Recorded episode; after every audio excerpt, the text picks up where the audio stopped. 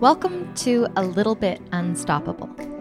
This podcast is for artists, creators, and changemakers in any industry who have powerful ideas that might just change the world, or at least a small piece of it. My name is Brielle Goheen, and I'm a clarity coach for creatives. I help people declutter their minds, declutter their physical and digital spaces, and most importantly, declutter their dreams and hack their habits so that the most important things become the easiest to do.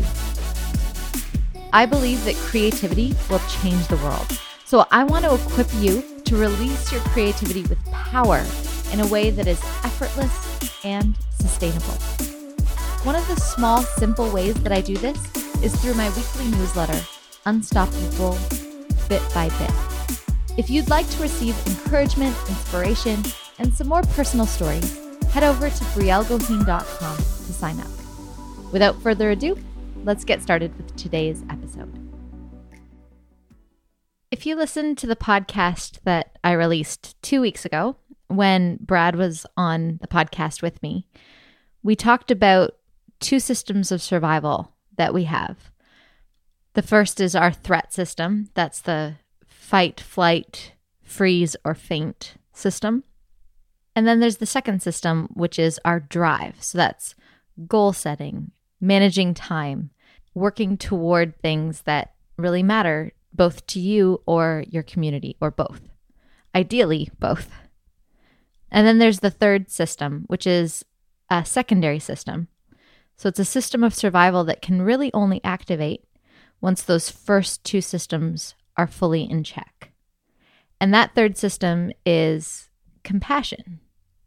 That's your others oriented service mode. So it's interesting because that podcast actually got me thinking quite a bit. I started thinking about compassion and asking the question what does compassion actually look like? Because there's this stereotypical view of what compassion is that compassion is this hugely empathetic, really nurturing presence. That compassion is other serving to an extent that is almost negating the self. So I was thinking about that, particularly because for me, I'm not a very nurturing person. it might surprise you or it might not surprise you, but I appreciate things like honesty, truth, growth, things like that. And yes, those things can sometimes come with a healthy dose of nurturing attached. But for me, nurturing actually takes a lot of energy. So, what I would typically have thought of as being a compassionate person, those are things that don't come very naturally to me. So I started thinking about what does compassion mean if I would take myself seriously? If I would take myself seriously to the extent knowing that nurturing is not a natural thing for me, and not just natural, it just takes way more energy than almost anything else for me. That's the way that I am. That's the way that I've been since I was a kid. It's the way that I will always be. And so what does compassion look like for somebody who does not show compassion in the typical ways? I think that we all have different compassion types that are ways that we naturally show compassion based on our strengths. So I'm defining compassion here as a way of showing concern and caring for other people. The way that I do that, I think, is directly related to my greatest joys and my greatest values. I would actually be really curious to hear your thoughts on this based on what you know about your own core values and the things that make you light up. Because I think they're slightly different for each person. But in sharing my own take on what compassion means for me, I, I'm hoping that it might spark some thoughts about how you can activate that compassion side in a way that's really authentic and really natural to you. So here's just a bit of background for me. My core values are growth, truth, and freedom.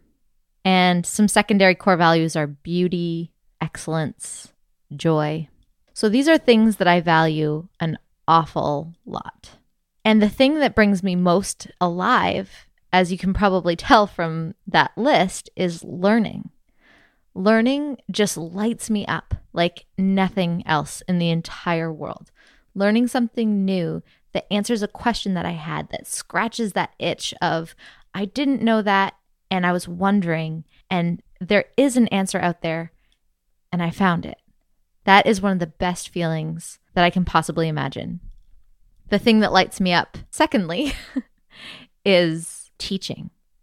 I love teaching, but I don't love teaching the same material over and over and over again because for me, teaching is an outlet of what I'm learning. So if I'm actively learning as I'm teaching, that's very interesting to me and that lights me up. Or if I'm teaching the things that I'm actively learning or have just learned, or I'm, I'm synthesizing new things that I've never synthesized before, and then I'm teaching it as a way of kind of codifying what I'm learning. That's really exciting to me. I love that. And the thing that takes the most energy, like I was saying earlier, is nurturing. So I think for me, what compassion actually looks like is very different than your typical view of compassion. So, compassion is caring for other people, having genuine concern for and caring for other people. So, the way that I have found I do that, and, and for a long time I discounted this, which is why I think it's really important to talk about it on the podcast because because it didn't look normal or it didn't look like the way that you're supposed to show compassion, I didn't realize that this was the way that I was showing compassion for a long, long time. But the way that I show compassion is by asking questions relentlessly. So if something isn't quite right yet, I'll keep asking the question. If something doesn't quite make sense, if something isn't congruous yet, I'll keep asking the question. And once the once the question is answered, then there's always a follow-up question. And so I will dig and dig and dig trying to get to the heart of the knot or the heart of the issue as far as I can understand it because obviously I don't understand every issue completely uh, not at all but I am always naturally asking the next question. Now, that might not seem like a way of caring for other people or showing concern for other people, but I do think that it is. When people come to me with a specific problem, something that needs to be solved, something that's bothering them, it's one of my greatest joys to ask the right question, to listen and figure out what the right question is, and then ask it, even if it's uncomfortable, even if it's offensive, to ask the right question so that the next stage of learning can begin. And that might not be something that is always seen as compassionate or caring or having concern because, like I said, it's not always comfortable. But that's my way of showing compassion. That's how I have uniquely been gifted, just like each one of you have been uniquely gifted with your array of talents, with your unique smorgasbord of strengths and talents and skill. You will have a unique way of showing compassion. So for me, one of the practices that I have to always engage in is growth. I'm never happy unless I am actively growing. And the more I am balancing on the very edge of my growth curve, the happier I am. And this is another way that I find that I uniquely show compassion or concern for other people is in my own growth journey and my journey of self development, I guess. Like I said before, one of my core values is truth. So we kind of covered how compassion fits in with my uh, my core value of growth. And maybe it touches a little bit on truth because it's asking the uncomfortable question to get to the truth even if it's even if it's not especially easy to hear. But another way touching in on the core value of truth is that I can't help but be honest. Sometimes if something isn't comfortable for me, I won't say anything at all. But I'm not really capable of being anything other than honest. So, something that I'm working on is becoming more honest out loud, saying the thing that needs to be said, and being more honest about my own journey rather than being quiet until there's a success story, being just completely honest out loud about the journey as it unfolds. That's a way of showing compassion because everybody is on this growth journey in one way or another. Everybody is struggling with things. And at some point in that trajectory toward succeeding at something or failing at something, everybody is somewhere in that spectrum. And I think that when we share only success stories, that we really do a disservice to each other. We make it seem abnormal to fail or abnormal to struggle. So, because truth and honesty is a huge core value of mine, as is growth, one of the ways that I am able to uniquely show compassion is through that honesty by being vulnerable enough to show people when I'm not succeeding and when things are hard. And something that I've realized is that I'm a whole lot better at that in person than I am in any kind of online or digital platform, even the podcast. If you ask me how I'm doing in person, you will always get a real answer. so don't ask me if you don't want to hear the answer. but often in social media or yeah, any kind of any kind of platforms that are edited, there's this temptation to share the good things or the things that you are already an expert in. I remember somebody saying and I can't remember who it was, but they said something like the internet is not a place to show your process as it's happening. It's a place to show your process after you know it's worked. And I think that subconsciously, that is how I've treated showing up. That I want to show up with good advice. That's the teacher in me. I want to show up with things that work, proven things that I've implemented, that I've tried out, and here you go, this works. But I'm realizing more and more that if my unique compassion type I would love to, as an aside, I would love to hear what your hypotheses hypotheses are on what your compassion type is and what make what are the pieces that make it up. Because I would love one day to actually think through this and kind of codify different compassion types based on a number of things, maybe based on Enneagram or Sparketype or Myers Briggs or something like that, but come up with some compassion types because I think we we all have slightly different compassion types, but I bet you there's some larger categories that we most of us will fit into, you know, one of 10 categories or something like that. But if my unique compassion type has to do with truth and growth, then maybe one of the ways that I can show greater compassion and greater courage to be compassionate.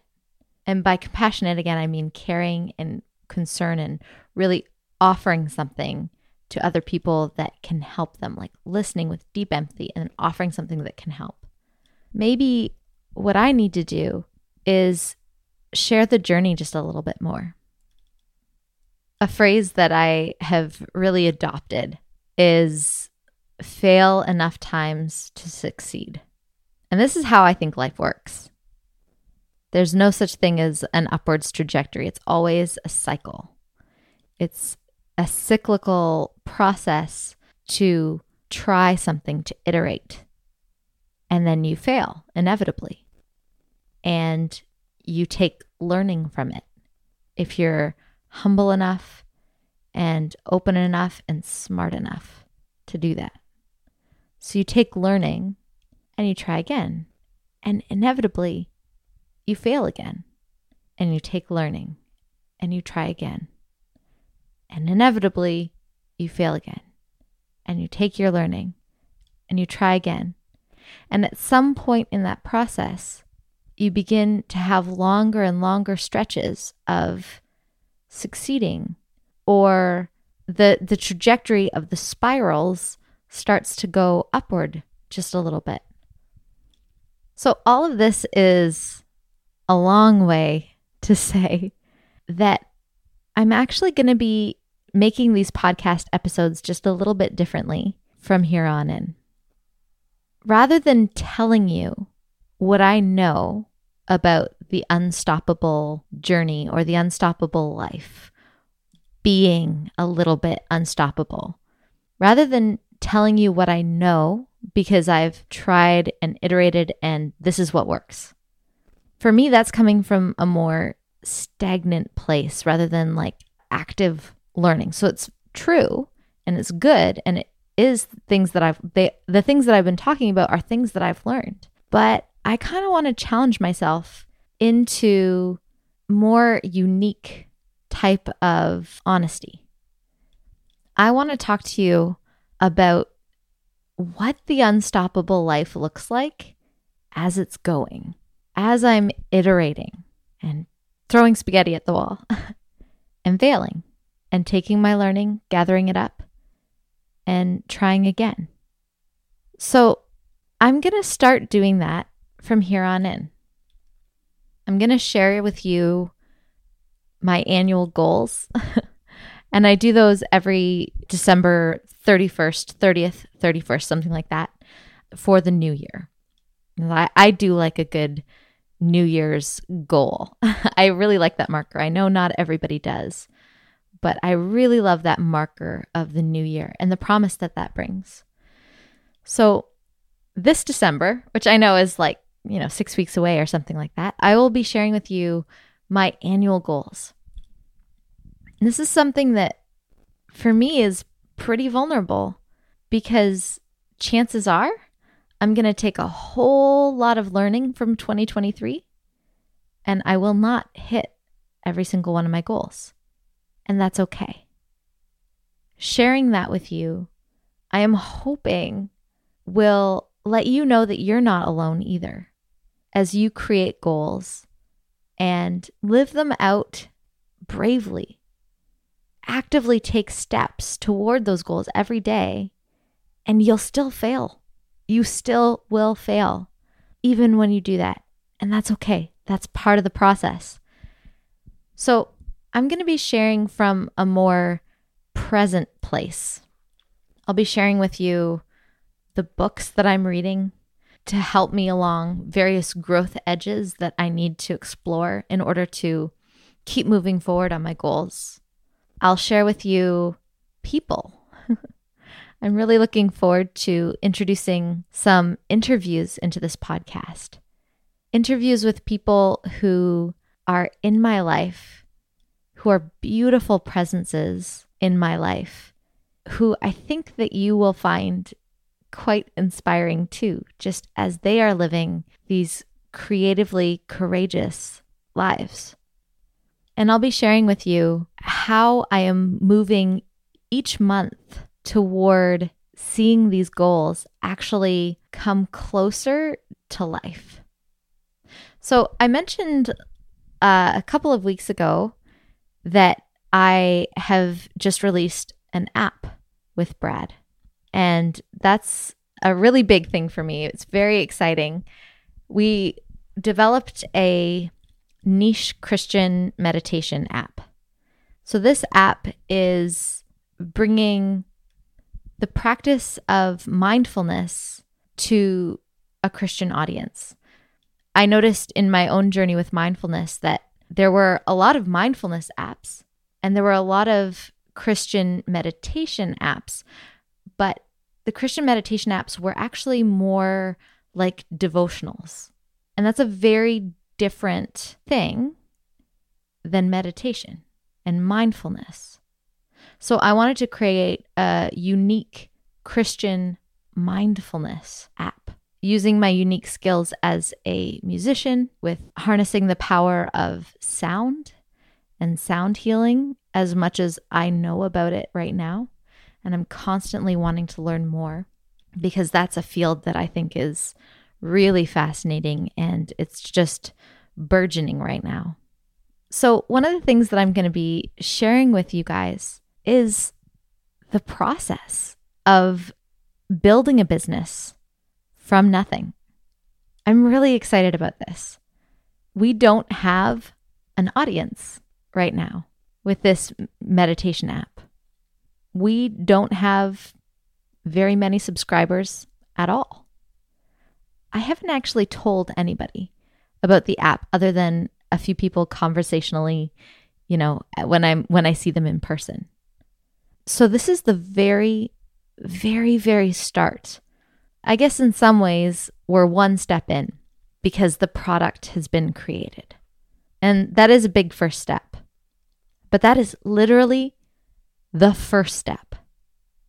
There's so many more steps to being unstoppable in this process of serving the people that I want to serve. Letting people know that if they're looking for a Christian mindfulness meditation practice, that we have this beautiful app that we've created. So I want to let you in on the whole process from start to finish. And I'm really hoping that as you're able to see the struggles that go on with it, the mindset things that need to be worked through, the technical difficulties, that you will be encouraged in your own process of creating the thing that you want to create in the world. That you'll be encouraged in the failures that you experience, that you'll be able to take learning from that, knowing that you're not alone, knowing that this is normal, that all the all the success stories that you see of people who have turned their lives around, that actually does exist. But for almost everybody, that success comes from a whole lot of learning, a whole lot of iterating and failing. And I think we all know this. That's not news to us. But sometimes it's hard to believe it when you only see the success or the finished product. I, I could have started this, you know, process or sharing of this process of you know, failing and keeping on going and trying again, even in the whole process of building the app, even in the process of getting the app approved by Apple and Google, even in the process of creating the meditations. All of that stuff had its own process of trying and failing and trying again and figuring things out and learning. So I'm excited about this. I'm excited about this new format. I'm excited to share with you the process as it unfolds, warts and all. and there there will be a lot of warts. it'll be like an old witch's nose. big, big warts. And little ones too. And if I'm being fully honest, it scares me a little bit to do this. It's scary to fail in front of people, which is what I'm now committing to doing. But often the thing that you fear most is the thing that you need to just do. So that's what I'm going to do. This I know is one of the unique ways that I am able to show up in the world in a way that is truly in service of other people, which is to bring things full circle, that is compassion. So I can't wait. I would love to hear your thoughts about compassion types and when you think about your own core values, how do you show up for other people? Genuine concern, giving the things that delight you to give, that actually solve the problems and can heal the hurts of the people around you. It's not all just about nurturing, it's about finding out what is that thing that you are uniquely equipped to offer other people and then giving it with bravery. All right, I think that's all for today. Next week will be week one of this new model, and I'm excited for it. And I'm excited for what I will learn through learning out loud. And as I'm changing the format of this podcast just a little bit to be more showing an unstoppable life in action rather than telling you what you should do. Oh, I I realized I had this realization that I don't love telling people what to do, but I love showing people what is possible. So that's what I'm going to do on this podcast.